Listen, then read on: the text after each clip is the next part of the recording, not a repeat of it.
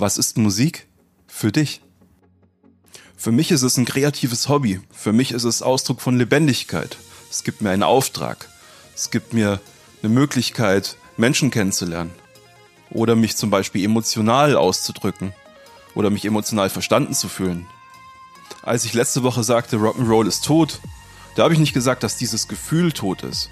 Das wird immer da sein, solange Musik da ist. Aber Musik als Politikum, als etwas, was wirklich einen Impact auf die Gesellschaft hat, das hat der Chuck kennengelernt, mein heutiger Gast. Und der wird jetzt davon erzählen. Gleich nach dem Intro. Die Szenemacher. Dein Podcast für Kulturschaffende, Medienmacher, Szeneinteressierte und Musiker.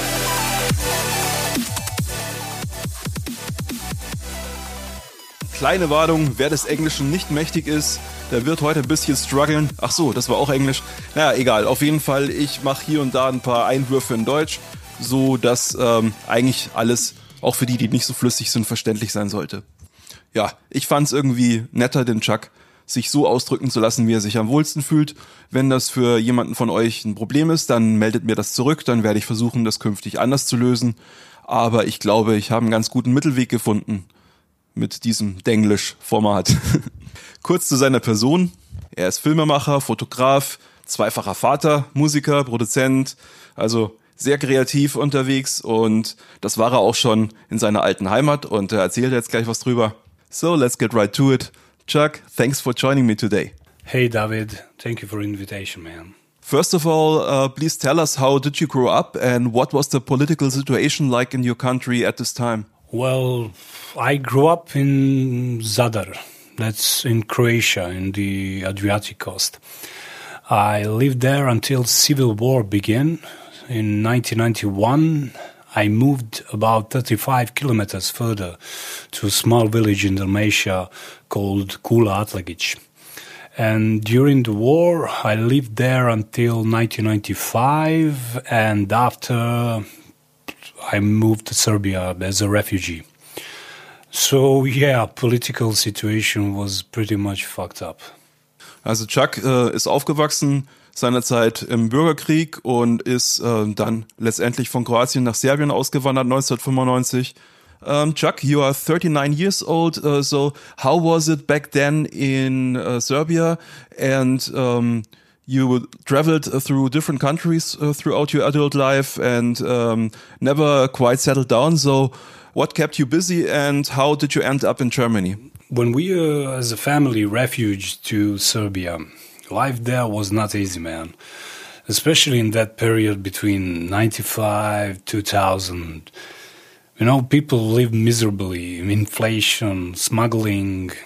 Mm, instead of a paycheck, most were getting food vouchers, and that food you can only get in public stores where the racks were mostly empty. And, you know, to me, as a teenager, that created an aversion and disgusting feeling to the system and politics generally pursued in Balkan. I mean, in, in Yugoslavia, in ex-Yugoslavia. So my first attempt was at the age of 17 when I graduated high school. And since Serbia and the Milosevic regime back then were not accepted in Europe, like Serbian passports as well. I head back to my hometown of Zadar, where I made uh, Croatian papers and traveled to Italy. After that, I moved a lot. I lived in Switzerland, uh, lived in Austria, I even in Frankfurt, Germany, for a year, trying to find some meaning, chasing after I don't even know what yeah, that was a dark time for me, man. Yeah, later, after my father's death in 2007, I moved to Belgrade, where I meet my wife, uh, got married, and where we got our first daughter. But since 2012, the country started running by dangerous sociopaths and fucking psycho. Uh, I'm not talking about the president. Uh, he was just a puppet and an idiot, even grave digger, like one time Mike Patton said on a concert. Uh, but about prime minister, and the current president of Serbia, Vucic. Yeah, the, the, society collapsed to the lowest point where without bribery and corruption, no institution is functioning anymore. Where the culture is practically thrown into the garbage and everything related to it, it's humiliated and impaired. Yeah. I mean, I could go on and on about this, but in short, we both decide to leave that society as much fast as possible. So in 2014, we moved to Düsseldorf. And ja, here I am. Ja, also er hat versucht mit 17 im Endeffekt schon äh, wegzuziehen, ähm, was ihm damals aber nicht gelungen ist, weil ähm, der serbische Pass in Europa äh, damals ähm, nicht anerkannt war. Dann hat er ein paar Leute aus Kroatien getroffen, ist nach Italien gezogen, von dort aus ging es weiter über verschiedene Stationen, bis er dann letztendlich hier in Deutschland gelandet ist. Now we know a little bit about your background. Let's talk about the music and your love for metal in particular. Um, when did you start making music and how did you discover heavy metal in your area?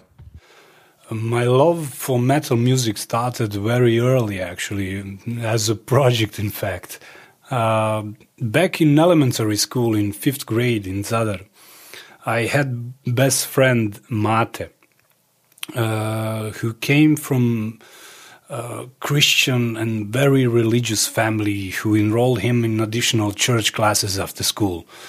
Man, he, he fucking hate that. so one day he came to me and suggested that we go to a record store and buy the most satanic record that we could find. Okay. And after to catch a bunch of ladybugs, you know, those bugs with red bugs with the black uh, things on it um, because they were being treated in the church as divine creatures, mm-hmm. and the priest called them little sheeps of God. Der Leib Christi. Like and uh, and let's go to to to go uh, at his place, torture them, and listen to that record really fucking loud. But since we had no money, we went to the square and played the national anthem for literally 10 minutes and then we had enough money to buy a cassette. And then we rushed to the store. And after a few seconds on the rock and roll section, we saw the cover of No Prayer for the Dying yeah. of Iron Maiden. Man, we were blown away. Imagine two seven, eight year old boys and their perception of good and evil and that cover staring at us, man. Yeah, so we bought it immediately, went in front of his building, captured a bunch of ladybugs and did everything what we planned. Yeah, it was funny. I think. Uh, yeah, the rest is history. After that, uh, a more serious listening of music, of course, began in high school period. But yeah, metal started as a as as a project, but stuck with me. Ja, also ähm, lustigerweise war es beim Chuck so, dass er zuerst den Metal entdeckt hat und dann quasi angefangen hat, Musik zu machen. Viele Leute sind ja schon irgendwie, keine Ahnung, äh, vielleicht ist es auch so ein Ding hierzulande, ähm, sind ja schon äh, quasi musikalisch früh erzogen in irgendeiner Weise und haben halt dann gesagt, okay, äh, jetzt, wenn sie irgendwie in die Pubertät kommen, äh, dann muss halt die E-Gitarre her. Ne? Aber bei Chuck war es wirklich so, im jungen Alter von sieben bis acht Jahren äh, äh, direkt hier mit Iron Maiden und äh, Kram losgelegt und dann später eben selber Musik gemacht. So what did music mean to you as a teenager? Did you care about the message? Uh, was it still some anti-religious thing or was it just something you loved to listen to? Well, in the beginning it was like a rebellion, it was a project. But in high school it was it was a freaking church, man. I mean, that was all. That was everything. Something like drugs. And unfortunately, I lived in a country where it was not available to me to get so easily songs or albums that I wanted or wished to listen to. You know, you live in a country where everything is crap around you nationalism, propaganda, poverty, vulgarity, you know. So music is in fact, it still is a big factor in my life. That's interesting because, uh, for one, you have the concept of escapism, the way you describe it, and also um, as an artist, you um, are politically active. once you start to use uh, music as a tool. So I can imagine um, that some people like your family or school uh, teachers and maybe other kids weren't so open for your preference of music. Well, my mom hated. she used to go crazy every time I listened to Sepultura, Slayer, or anything similar. Yeah, she was not big fan of metal music. I remember once having all day on repeat Cuckoo for Caca from Faith No More. And she was so freaked out that she said if I don't uh, turn that off, she would move out and told to my dad if he does not support her on this one, she would divorce him. Yeah, that was cool. That was an old hippie guy. And every time when mom go crazy, he just came to me and said, "No, man, don't do this to me, man. Don't do this to me." Yeah. Uh, at the school, there was a few like-minded students, but you know how it goes, especially during that period of uh, 90s. Mainstream ruled the scene, and metal music, uh, especially in Serbia, that was total underground, man. Ja, also seine Mutter hat die Musik regelrecht gehasst und äh, es gab da auch richtig Streit in der Familie deswegen. Vom Musik machen hat er sich trotzdem nicht abhalten lassen. So, where did you find your later band members and what were your initial goals as musicians? And especially, how did it change over time? Wie hast du deine Bandmitglieder kennengelernt und uh, was waren eure Ziele und wie haben die sich verändert über die Zeit? Uh, uh, back then, when I was preparing to return to Serbia from Frankfurt in 1999, I bought myself my first electric guitar, Yamaha 121 RG and the Ibanez distortion from uh, classic metal. And um, I brought it with me in Serbia. At the time, I was hanging out with my best friend every day. Uh, he had a band at the time, so he had a room where we played and improvised and create some metal stuffs. Mm-hmm. And you know, we never had an ambition to be big or something, but it was better for us to work and create and hang out together drinking tons of beer than, you know, to classically waste time like a bunch of others locked in the prison called Serbia. And how was the band called? Uh, that first band of mine was called Slam Tilt, which I founded with him together. I mean, drummer, Milos. Milos is his name. In fact, he moved to Germany as well a few years ago, shortly after me, and he lives in Hagen at the moment. Ah, okay.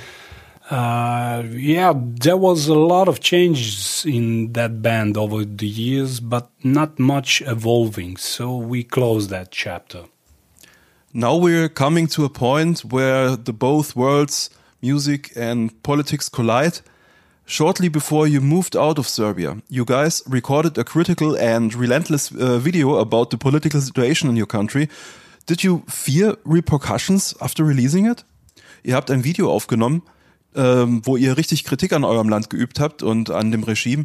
Äh, hattet ihr zu irgendeiner Zeit äh, Angst vor den Konsequenzen?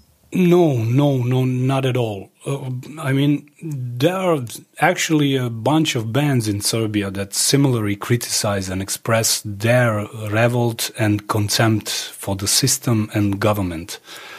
But that's unfortunately, it's all in vain. The people there, after 30 years of, I mean, after everything, they just stop, stop caring. That's kind of sad. I think music needs stuff like uh, you guys did with your video. Um, so, what's your opinion on today's music? Is rock and metal music politically still relevant, especially here in Germany? Uh, look, Germany has always had a great metal scene. Uh, while I was young kid and started to discovering bands like Kreator, Sodom, Helloween, uh, Blind Guardian, etc. Um, I was blown away knowing that they are all coming from Germany. And so to speak, has always been the unwritten rule that the best metal audience coming from Germany. But as I had the opportunity to perform here several times, I slightly changed that opinion. I don't know, man. Somehow people have become eager to deep analyze everything, you know, static and without some big emotion. I think it's much harder for German musicians now than ever before because the competition is huge and the criticism is even bigger and where they should be or where they should not be. And sometimes those haters on social networks get to fuck up a bunch of good things, you know? I don't know. Mm, just my opinion. I think you're not wrong on that because I um, it seems like it has shifted from um, arts and music to uh, the internet. Um, messages are discussed by people. Uh, it's not um, anymore the one artist who stands before the crowd and uh, tells the people uh, what he thinks they should believe or something. Uh, you can say it is good or bad, but um, that's just, just how it is. Denkst du, dass Musik trotzdem nach wie vor einen Eindruck bei Leuten hinterlässt, dass es trotzdem, dass sie trotzdem in der Lage ist, äh, die Haltung von Menschen zu formen. Do you think um, music still has an impact on our mindsets or has it become pure entertainment over the years? Yeah, of course, man, it has an impact. Honestly, I don't even know how to go through life without music. And of course, there will always be a different ways of people who listening. For those who want to have just fun and for those who want to experience and create. To me, music is a mirror of the soul. I think it, it paints you through life like everything else in art, like books, movies, theater plays. It reflects you as a human being and makes you whole. The more you experience them, the richer you are. Very well said. Okay, um, so what are you doing today and how can we find you in the web? I'm in videography. Uh, basically, I shoot various promo videos for businesses and private events. And you can find me at chuckistos.com. Findet ihr natürlich alles in den Show Notes. And if you want to hear my music page, come and visit Bandcamp or Facebook Project Chuck page. Uh, Project Chuck is basically an idea to gather warriors musicians who have been through the past couple of decades, work together, socialize, play, and created with me. So, yeah, bunch of metalheads playing and singing with me, growling, and yeah, you should check out. It's good stuff there. Kann ich nur bestätigen. Er hat äh, richtig geile Sachen gemacht, unter anderem Toolcover, was mich sehr beeindruckt hat. Zieht es euch rein, ist alles verlinkt.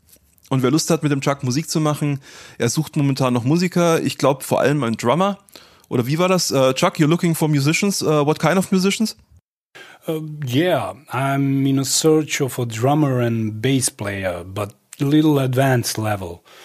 Um, at the moment, I have three, four songs for what I need drummer and basses for music video that needs to be shoot very soon. And I would also love to do new stuff and hit the stage with the same musicians. So yeah, listener, if you find this offer interesting, don't hesitate to contact me. Ihr könnt auch mich kontaktieren, dann leite ich das an den Chuck weiter. Also Bassist, Drummer, wenn äh, eines von euch zutrifft und ihr seid richtig fit auf eurem Instrument und habt Bock auf so eine Geschichte, dann ähm, meldet euch bei Chuck oder bei mir. Würde mich auf jeden Fall sehr freuen, wenn auf dem Weg was zustande kommt. Ja, dann sind wir jetzt mit dem Interview auch schon so gut wie am Ende. Zeit, den Bogen zu spannen zum Thema Musik und Politik, beziehungsweise in dem Fall konkreter gesagt Metal und Politik. Es das heißt ja immer, Heavy Metal wäre eine unpolitische Musikrichtung. Aber wenn man sich jetzt mal umguckt und das Ganze zurückverfolgt bis wirklich in die Anfangszeiten, schon in den 70er Jahren war Metal im Prinzip politisch. Und das war noch äh, bevor Punkrock wirklich ein Ding war, ne? Zum Beispiel, was ist Warpigs von Black Sabbath? Das ist ein Antikriegssong.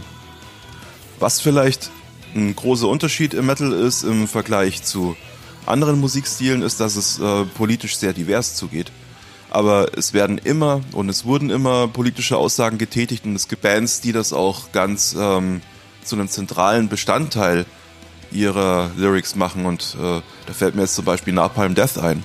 Das ist eine extrem politische Band. Und auch im anderen Spektrum, gerade seit, weiß nicht, Ende der 90er, Anfang 2000, äh, ist ja NS Black Metal ein Riesending. Ja, das muss man nicht mögen, aber äh, wenn das nicht politisch ist, was dann? Also ähm, es ist vielleicht so, dass manche Leute sich das wünschen und dass es auch äh, immer wieder eskapistische Tendenzen gibt und dass es äh, dass Fantasy-Themen im Fokus stehen und dass es irgendwie darum geht, gemeinsam eine gute Zeit zu haben, ohne sich eben mit realen Dingen zu beschäftigen. Aber letztendlich ist es doch auch so, dass gerade ähm, Bands, die mit abstrakten und metaphorischen Texten um die Ecke kommen, auch ganz viel verpacken. Äh, da wird dann irgendwie, keine Ahnung, in dem Mittelalter-Kontext eine Analogie gezogen zu aktuellen Dingen und schon sind wir wieder beim Thema Politik. Also zusammenfassend kann man sagen, Metal ist auf gar keinen Fall unpolitisch und wenn wir uns die Geschichte von Chuck anhören, äh, dann sehen wir ja auch, dass sich die Dinge Eskapismus und Politik nicht ausschließen müssen. Äh, was halt das Ding ist, es gibt keine homogene Haltung im Heavy Metal Bereich, die über alle Subgenres sich erstreckt und ähm, eine politische Einheit bilden. Und es gibt eine Tendenz hin zum Freiheitlichen. Also man wünscht sich eine unreglementierte Gesellschaft oder weniger reglementierte Gesellschaft. Oft ist das Ganze auch mit Liebe zur Natur verbunden. Gerade in äh, etwas dunkleren Genres ist das ganz beliebtes Motiv, was aber auch für eine gewisse Abkehr von der Zivilisation spricht. Und dahinter steht wieder der Gedanke, dass man mit dem Ist-Zustand nicht zufrieden ist, was ja quasi erstmal ein Grundbaustein einer politischen Haltung ist. Ich war mal bei einer anderen Podcasterin zu Gast und die kommt eher so aus dem Bereich Hip-Hop, ist im Radio tätig und ja, die hat mir rückgemeldet, dass es bei mir, oh Wunder, oh Wunder, sehr viel um Szene geht, um Gemeinschaft. Äh, das ist ihr total aufgefallen. Und ähm, auch das ist nämlich so ein Ding, was dem Metal total ähm, eigen ist. Dieses äh, Wir sind eine Gemeinschaft. Das ist vielleicht ähm, so ein bisschen, für manche Leute mag das so ein veralteter Kitsch sein. Und tatsächlich ist es auch so, dass, und das hatte ich ja auch in der letzten Ausgabe angemerkt, ähm, wenn man heute auf Konzerten ist, äh, ist das nicht mehr so diese ganz starke Offenheit, die einem da entgegenschlägt, aber der Grundgedanke ist immer noch, ähm, dass Metalheads eine Gemeinschaft darstellen und äh, dass es einfach irgendwo um das gemeinsam transportierte Lebensgefühl geht. Und ich stelle jetzt mal die steile These auf, dass die meisten Metalheads in irgendeiner Form links sind. Ob das jetzt aktiv ist, ob das jetzt passiv ist, ob das äh, gelebt ist, ob das nur äh, als Grundeinstellung vorhanden ist. Aber im Endeffekt, wir wollen alle unsere Ruhe, wir wollen Frieden, wir wollen, dass die Leute nicht beurteilt werden nach ihrem, nach ihrer Herkunft, nach ihren Merkmalen, sondern vor allem danach, was sie für Menschen sind. Das finde ich politisch. Chuck, um, thanks for joining me today. We're going to listen to one of your songs right now.